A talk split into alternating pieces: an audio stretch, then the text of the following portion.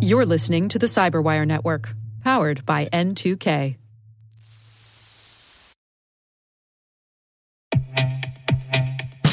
With over 8,000 threat hunters analyzing over 65 trillion signals daily, Microsoft works tirelessly with the federal government to keep our nation's data secure.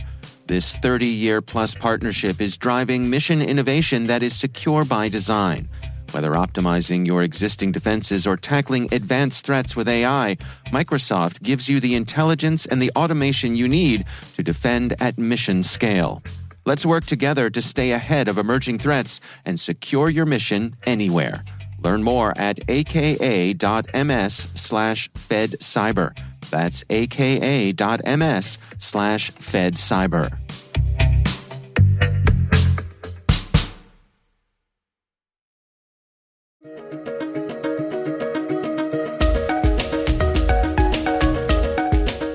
Everyone, and welcome to the Cyberwire's Research Saturday.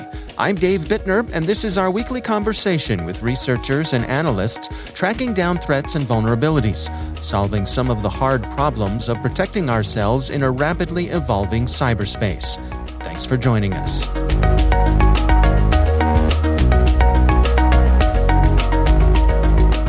With this particular vulnerability research, we were hacking financial services and fintech mobile apps and APIs, which Noname was a sponsor of.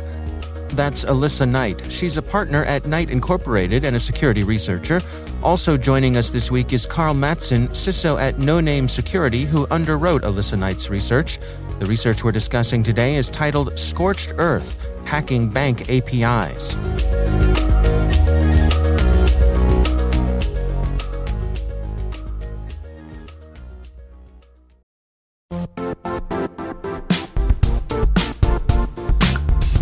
Now, a word from our sponsor, Zscaler, the leader in cloud security. Cyber attackers are using AI in creative ways to compromise users and breach organizations. In a security landscape where you must fight AI with AI, the best AI protection comes from having the best data. Zscaler has extended its zero trust architecture with powerful AI engines that are trained and tuned by 500 trillion daily signals. Learn more about Zscaler Zero Trust Plus AI to prevent ransomware and AI attacks. Experience your world secured. Visit zscaler.com slash zero trust AI.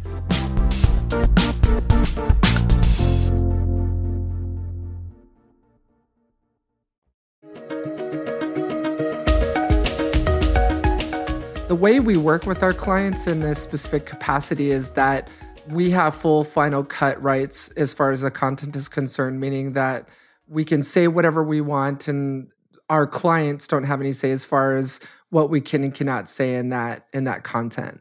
Um, so they're they, they just sponsored the research. And so, Karl, what is in it uh, for you? What what uh, what's the decision making process here to underwrite something like this? We've seen research that Alissa has put together um, uh, throughout the years, in particular, the things she's done with with healthcare and, and medical APIs. Um, we just saw this as a way to continue to, to keep APIs on the radar of the security profession. APIs are, are, are not commonly understood risk surface, uh, and so the, any any opportunity to sort of illustrate and, and give give the community um, a tangible evidence and tangible insight into what API security is about and, and what risk exposure is present, um, we're, we're glad to sign up for. Well, let's dig into the actual research here then. I mean, Alissa, how did you how did you get your start? What uh, what kicked you off on this uh, investigative journey here? Yeah, so um, yeah, this actually started back when I was an analyst uh, and wanting to create a different kind of white paper. And that was, you know, just, you know, taking my 20 plus years of experience as a hacker and combining that with my love to create content. And so I'm really doing a merge. I'm basically merging these two worlds and this dichotomy that I have as a hacker and as a content creator and, and producing content that I think really speaks volumes to to the people that's either reading it or watching it in the form of a film And so I, I've been doing this for about 21 years. And, you know, I originally was arrested as a hacker uh, when I was 17. Uh, went to go work for the US intelligence community in cyber warfare shortly after that, once the charges were dropped, and uh, have been a white hat ever since.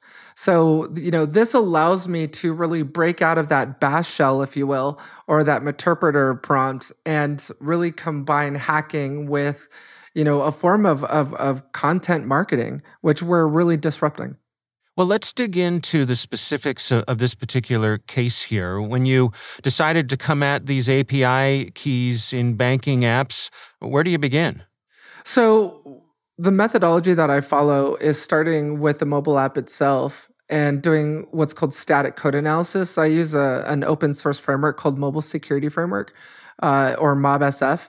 And so originally start with downloading the Android app to my Android device and then extracting it ironically enough, with APK Extractor, which I install from the Google Play Store, and extract that mobile app off of the device, place it onto my analyst workstation, and then load it into MobSF, which actually takes the APK file and deconstructs it or decomposes it back to its source code.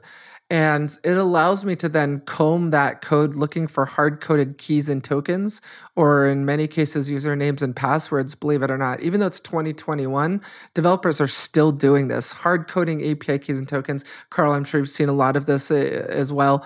And then taking that attack further to the API backend themselves. So once I do this, what's called static code analysis or dead code analysis, I then take it on to doing you know, dynamic analysis, uh, footprinting the API, and um, targeting the API based on just what's what I like to call woman in the middle attack, where I sit in between the mobile app and the backend API and analyze that traffic, analyze how the app is interacting with the API by clicking on each button in the app, um, or in you know in in, if, in the case of a web form or web app, uh, just clicking every option, seeing what the stimulus and response is between the app and the backend, and then taking that stimulus and then putting it into an API client like Postman, or in in the case of Burp Suite where I'm intercepting the traffic, replaying that traffic once I've intercepted it and then checking the backend API for things like broken object level authorization or you know broken authentication vulnerabilities that allows me to request data that doesn't belong to me, which a lot of APIs that I've been testing um, have been vulnerable to. It's it's a systemic problem. Well, let's dig into to the actual findings here because uh, reading through them here, they're they're pretty grim. Yeah. Yeah, so one of the banks that I, I worked with, so this is the the target categories of apps were banks, neobanks, and cryptocurrency exchanges. And you know the individual findings themselves, I would definitely urge people to go download the white paper uh, as well because it's got all the empirical data in it from the research as beyond these numbers. But um, the bank apps, uh, there were 30 of those apps. 27 lacked obfuscation, 30 were vulnerable to women in the middle attacks, and 30 contain hard coded API keys and tokens. The neobank apps, I tested 20 of those, 17 lacked obfuscation, 15 were vulnerable to women in the middle attacks, and 17 contained hard coded keys and tokens. And the cryptocurrency exchanges, there were 10 that lacked obfuscation out of the 11 I tested. 10 were vulnerable to women in the middle and 7 contain hard code keys and tokens. So there's there's this a, a, very clear and present danger across all these different app categories. And then one of the banks that i worked with um, actually several of them came to me and said hey lisa you know we really dig this research. We're really into what you're doing. We would like you to test our backend apis and so in testing them i actually was able to log in as myself and then request to change the PIN code of any bank customer at the bank and move money in and out of accounts because of these bro- what are called BOLA vulnerabilities or broken level authorization vulnerabilities and uh, broken object level authorization as well as broken authentication. So these problems are allowing me to basically perform transactions or change information that doesn't belong to me at the bank.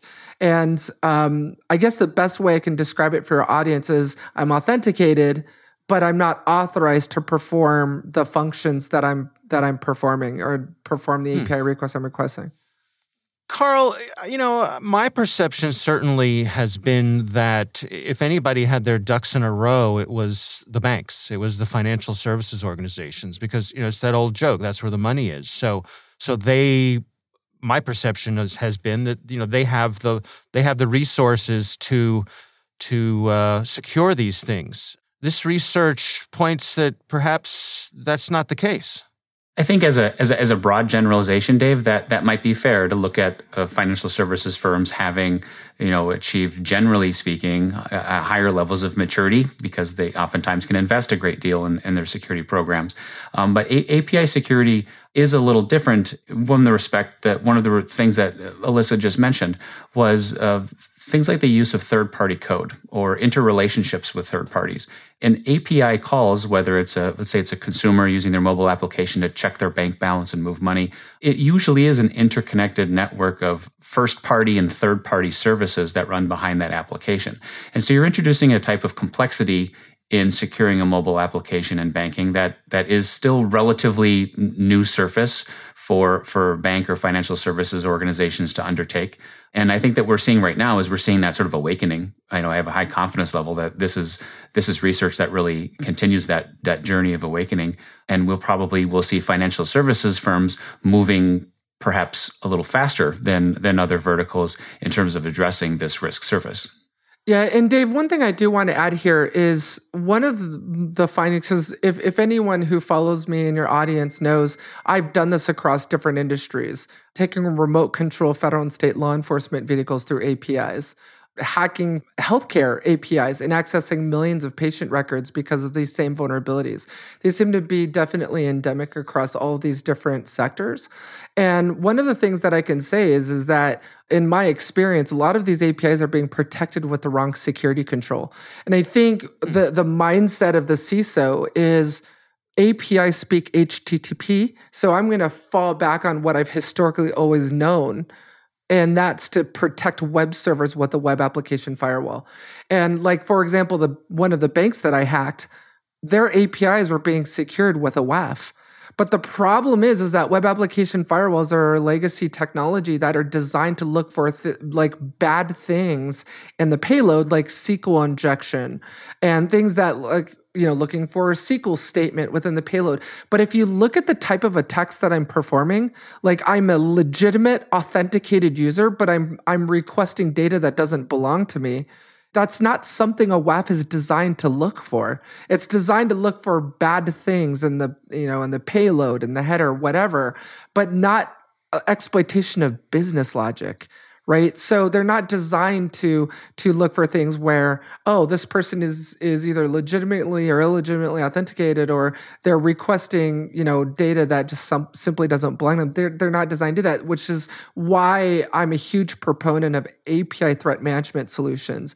Not securing your apis with an api gateway that's added security features but actually protecting your APIs with something that's been built from the ground up, that's purpose built as an API security solution, because it's designed to look for the very attacks that I'm using against these APIs, such as, you know, BOLA or broken authentication or mass assignment. You know, all of these things that WAFs just aren't going to see. Why do you suppose we have this broad spectrum of problems in, in release versions of software? I mean, I, am left scratching my head with, with, just looking down this list. You know, things like hard-coded API keys and tokens. You know, that to me, why why are these things not being caught along the line here before these things are put out to the public? So I, I, think, and this is what I think is really interesting about uh, today's show is that we have Karl as a defender, and you know, uh, on the defense side, and me as a breaker on the adversarial side. So I think you're going to get very two different, you know, probably two different answers here. Um, but I can mm. tell you from my perspective, I think it's it's even still in 2021 we're we're we're still not learning from the mistakes that we made more than two decades ago. And that's you know shifting left security and shielding right. And i think in in talking with some of the developers a lot of the organizations that I've spoken to, they'll send their employee, they'll they'll have their employees do that annual security awareness training. Like this is what a spearfish looks like. This is this is hmm. how you're going to be targeted with social engineering. That ma- annual required training, but they're not sending their developers to secure code training. They're they're they're doing the required you know entire employee body security awareness training. But if they're writing code, their developers aren't being sent to secure code training. It's not like they want to write insecure code. It's not like they want to do this. I think it's just a lack of knowledge, a lack of understanding, and a lack of training. Um, but Karl, I, I definitely urge you to offer your input here. Yeah, Karl.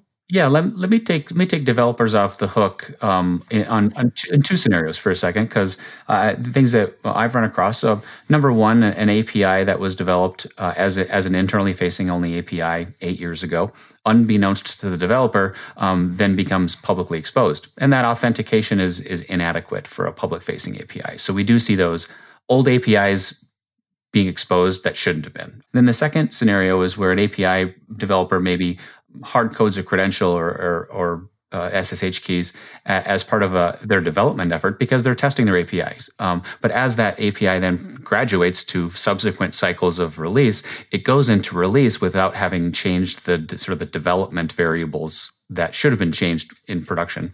So an example that I come back to would be um, uh, on, on, the network side when when uh, when we have, install a new switch, let's say in the in the organization, we scan it to ensure that it's not using default admin passwords. Like that's like a standard scanning activity that you do on the network level with Tenable, Qualys, Rapid7, et cetera.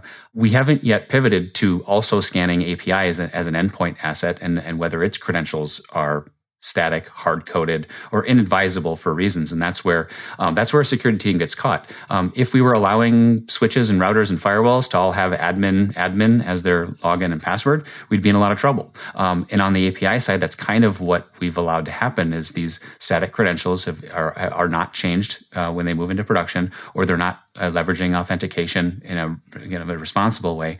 Um, and the security teams are sort of just discovering that now that this is another endpoint um, that where where key management and and credential management are kind of paramount to securing the asset. Yeah, and Dave, I do want to expound on that here too as well, and and, and the fact that not only was I finding hard coded API keys and tokens in the apps for that particular fintech or finserve that I was testing, but also the hard coded API keys and tokens for third parties as well, payment processors, or, you know, in some cases, AWS uh, workloads and, and S3 buckets. So, I mean, it's, it's, it's a real problem. And in the documentation from these third parties, it even says in many of the, the sites that I went to to look at the documentation right there in plain sight. It's do not hard code this, you know, without obfuscating it, without applying any kind of white box or uh, obfuscation, white box encryption or uh, obfuscation, and they're doing it anyway. And so I think I don't know if it's it's you know, and, and I hate to make it look like I'm picking on developers here, but I don't I don't know if it's just laziness or if it's you know, hey, we'll fix this later, and they never get to it. You know, mm-hmm. I I just I don't know, and I'm sure it's a different answer for every organization. But I mean, like you said, we're dealing with money here, you know. And then with with one of the banks that I tested, I removed the cookie there was no OAuth 2 happening, so there was no tokens. I removed my cookie, in, my cookie, and it still allowed me to perform these attacks. I could still move money in and out of accounts. I could still change ATM debit PIN codes without authentication. So there was something obviously very broken about these APIs, and I think probably in in I don't know what Karl's favorite part of the report is, but my favorite part of the report is the fact that one of these banks outsourced it to a third party developer and rinsed and reused that same vulnerable code across 300 of its other clients. And so hmm. these these vulnerabilities were then basically copied and pasted to all of these other financial institutions who were using that company to develop their APIs and mobile apps. And so it created this massive attack surface for me as an adversary where this same vulnerability could be found in other financial services companies. Karl, let me ask you this. So, for that CISO who's listening and is uh, scratching her head and saying, I don't know where I stand with this. We know our organization has APIs. Um, how do you begin this journey? How do you, how do you level set for yourself to uh, basically to, to audit and find out where you stand? Well, certainly um, what's old is new again applies in API security. Uh, SANS CIS critical control number one is you know know your assets, and so I think the the diagnostic process of of where your posture is at um, has to begin with a with an accounting for the inventory, and, and from that inventory then deriving levels of detail about that inventory, about what's public facing, what's not, how the APIs are authenticating, whether there's misconfigurations and vulnerabilities present. Um, and I think APIs are are um, there's a there's good news, and the good news is APIs are are, are not that difficult to find. Um, the, the, we can what we can do uh, with an API is discover those APIs. They have they have the distinct advantage of being structured data uh, and structured data is is is not um, is not impossible to find on the network. And so that's what we do uh, almost uniformly, regardless of where a company is starting from and when, when any customer we start with. Um, it all begins with a discovery and the creation of an inventory, and then from that inventory, deriving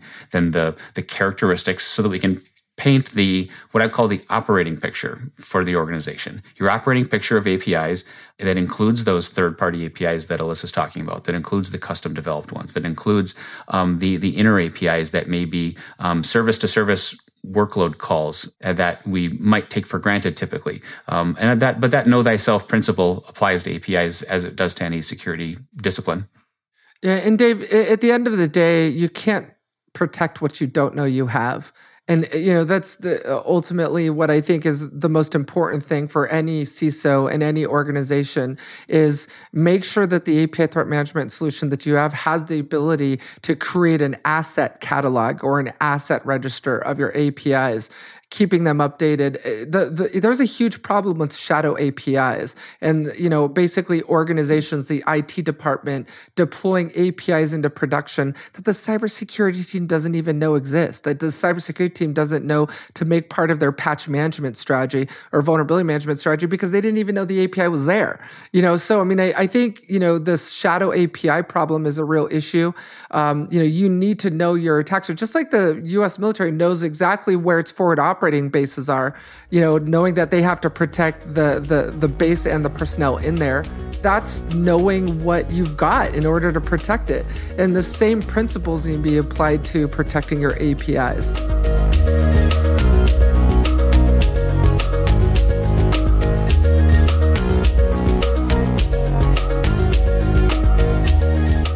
Our thanks to Alissa Knight and Karl Mattson for joining us. The research is titled Scorched Earth hacking bank APIs. We'll have a link in the show notes. And now, a word from our sponsor, Syxsense. Syxsense provides award winning cloud based automated endpoint and vulnerability management solutions to streamline IT and security operations. With its advanced platform, businesses gain complete visibility and control over their infrastructure, reducing IT and security risks and optimizing operational efficiency. With Syxsense, you'll get real time alerts, risk based vulnerability prioritization and remediations, and an intuitive automation and orchestration engine so you can focus on your core business goals. Confident in the knowledge that your enterprise is secure, compliant, and running smoothly. To learn why enterprises choose Syxsense, visit syxsense.com.